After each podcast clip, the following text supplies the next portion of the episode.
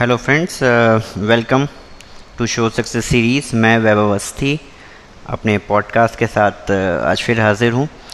ये जो पॉडकास्ट अभी हम लोग करने जा रहे हैं ये एक सीरीज़ ऑफ़ पॉडकास्ट होगा। और ये पॉडकास्ट हम लोग किस पे करने जा रहे हैं? ये पॉडकास्ट हम लोग करने जा रहे हैं बेसल पे। हाँ जी हाँ बिल्कुल बेसल की जो ये पूरी सीरीज़ हम लोग करेंगे बहुत ही इम्पोर्टेंट बी के हिसाब से बहुत ही इम्पोर्टेंट पॉडकास्ट होगा ये। इसके सीरीज़ के जितने एपिसोड्स होंगे, ये बहुत ज़रूरी है कि आप इन सारे एपिसोड्स को सुने, ध्यान से सुने, कई बात सुने आप खुद सुने अपने दोस्तों को सुनाएँ, ताकि इस सीरीज़ का जो पूरा बेनिफिट है, जो बेसल को समझने का पूरा बेनिफिट है, वो आप लोग ले सकें।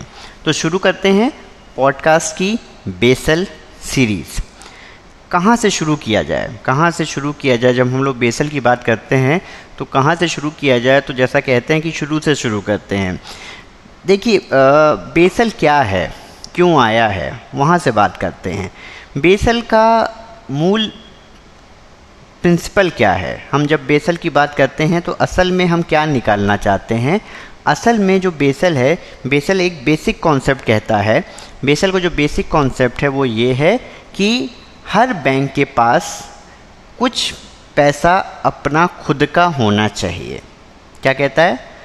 बेसल कहता है कि हर बैंक के पास उसका खुद का कुछ पैसा होना चाहिए। और खुद के पैसे को क्या कहा जाता है? खुद के पैसे को कहा जाता है कैपिटल।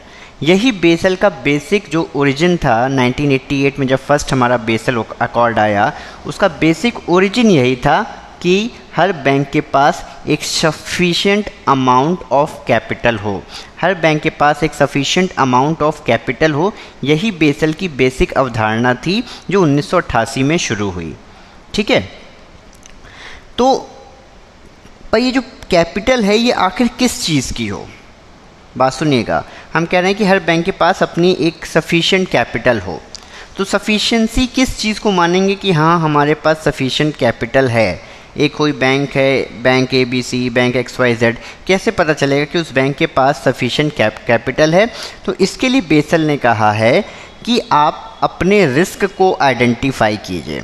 आप अपने रिस्क को आइडेंटिफाई कीजिए और अपने रिस्क के हिसाब से कैपिटल रखिए। बेसिक फंडा समझ रहे हैं?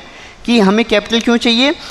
ताकि हम किसी भी तरह के रिस्क को मिटिगेट कम कर सकें, किसी भी तरह के रिस्क से निपट सकें। आप देखिएगा, थोड़ा सा एक एग्ज़ाम्पल से समझिएगा।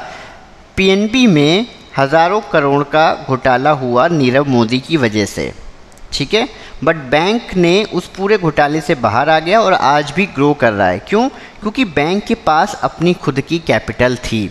बैंक एक मज़बूत बैंक थी। बैंक उस घोटाले को, चाहे वो दस हज़ार करोड़ का हो, चाहे वो आठ हज़ार करोड़ का हो, बारह हज़ार करोड़ का हो, जितने भी हज़ारों करोड़ का वो घोटाला था बैंक के पास इस हज़ारों करोड़ के घोटाले से भी ज़्यादा की कैपिटल थी। इसीलिए वो इस तरह के रिस्क को एब्जॉर्ब कर ले गया। इस तरीके के रिस्क को सह ले गया। तो ये जो बेसल का बेसिक कॉन्सेप्ट है, वो ये कहता है कि आप अपने रिस्क आइडेंटिफाई कीजिए। अपने रिस्क आइडेंटिफाई करने के बाद उसका कुछ हिस्सा कुछ परसेंट कैपिटल के रूप में रखिए ताकि आपको कल को अगर ये रिस्क फ्रूटिफाई हो जाए ये रिस्क सामने आ जाए आपको पेमेंट करनी पड़े बैंक को तो बैंक के पास इतना सफिशेंट पैसा हो कि बैंक इन रिस्क को आराम से हैंडल कर ले जाए। यही हमारा बेसल का बेसिक कॉन्सेप्ट है। यहाँ तक क्लियर है? तो अब हम लोग सम, पहली बार पढ़ेंगे कि आखिर रिस्क की जब हम बार बार बात कर रहे हैं कि बेसल कहता है कि हमारे रिस्क जो हैं वो अच्छे से आप कवर कर लीजिए तो आखिर रिस्क होते क्या हैं? जब हम बैंक में रिस्क की बात करते हैं तो बैंक के रिस्क का मतलब है फाइनेंशियल रिस्क। जब हम लोग बैंकिंग में रिस्क की बात कर रहे हैं तो बैंकिंग में रिस्क का मतलब है फाइनेंशियल रिस्क। फाइनेंशियल रिस्क क्या होता है? और या बेसिक उसको पहले कहें कि रिस्क क्या होता है? रिस्क का मतलब होता है अन एक्सपेक्टेड इवेंट्स आपने ऐसा सोचा नहीं था, वैसा हो गया। यही तो रिस्क है। आप कोई बिज़नेस करने जाते हैं, आप क्यों डरते हैं? क्योंकि आपको पता नहीं कि क्या होगा। आपने जो सोचा है, शायद वैसा नहीं होगा। तो ये जो अनएक्सपेक्टेंसी है, ये जो आपने सोचा था, जो वैसा ना होने का जो संभावना है, उसको रिस्क कहते हैं। तो जब हम फाइनेंशियल रिस्क की बात करते हैं कि बैंकिंग में हम फाइनेंशियल रिस्क की बात कर रहे हैं तो आखिर फाइनेंशियल रिस्क क्या है? फाइनेंशियल रिस्क का मतलब है कि हमने जो सोचा था कि जैसा पैसा हमको मिलेगा, पैसा मिलने को क्या कहते हैं? दो कॉन्सेप्ट यहाँ पे इंट्रोड्यूस कर रहा हूँ cash inflow cash outflow cash inflow मतलब पैसा आना कैश आउटफ्लो मतलब पैसा जाना। तो जब हम बिज़नेस कोई भी शुरू करते हैं तो हम लोग किस चीज़ पे ध्यान कर देते हैं? कि मेरे पास कितना पैसा आएगा, यानी कि मेरे पास कितना कैश इनफ्लो होगा। तो ये जो मैंने सोचा है कि मेरे पास इतना कैश इनफ्लो होगा, और अगर वो उतना कैश इनफ्लो ना हो तो यही तो रिस्क है। तो फाइनेंशियल रिस्क का मतलब है कि जो मैंने कैश इनफ्लो सोचे हैं, वैसे कैश इनफ्लोज नहीं होंगे। तो फाइनेंशियल रिस्क क्या होता है? Unexpected variance in the cash flow ठीक है? अनएक्सपेक्टेड वेरिएंस और अनएक्सपेक्टेड निगेटिव वेरिएंस वेरिएंस क्या हो सकता है? ऊपर नीचे.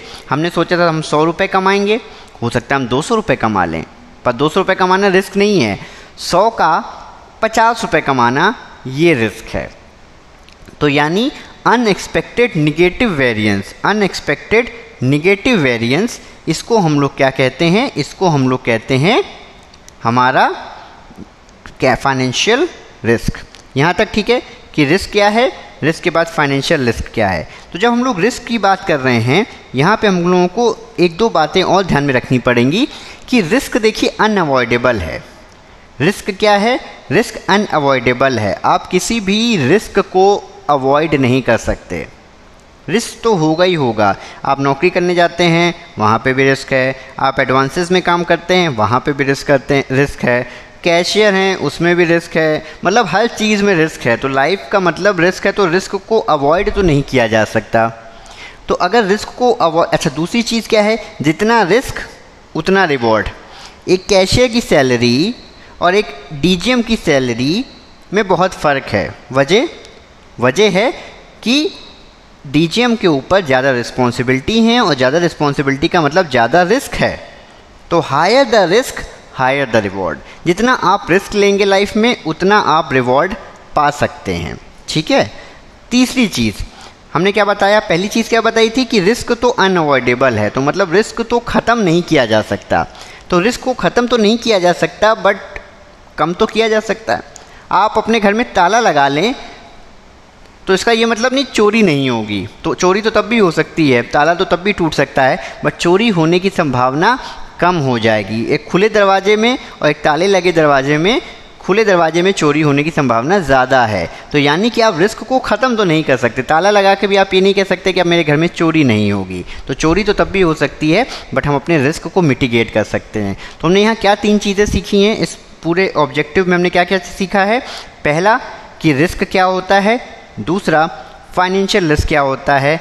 तीसरा रिस्क के क्या तीन फैक्टर हैं कि पहला रिस्क को ख़त्म नहीं किया जा सकता रिस्क को अवॉइड नहीं किया जा सकता है। दूसरा रिस्क जो है रिवॉर्ड से रिलेटेड है, जितना ज़्यादा रिस्क उतना ज़्यादा रिवॉर्ड और तीसरा, कि रिस्क को कम ज़रूर किया जा सकता है। और अब पूरी बैंकिंग में, पूरी बैंकिंग में हम लोग यही करने की कोशिश करते हैं कि रिस्क को कम से कम किया जा सके। तो ये पॉडकास्ट का एपिसोड वन था। अगले एपिसोड में हम लोग इसके आगे का देखेंगे कि आखिर बैंक ये जो रिस्क को हम लोग जब बात कर रहे हैं कि हम लोग रिस्क को कम कर सकते हैं रिस्क को मैनेज कर सकते हैं तो ये रिस्क मैनेजमेंट कैसे होगा, ये हमारे पॉडकास्ट के सेकेंड एपिसोड में आएगा। तो अभी के लिए थैंक यू वेरी मच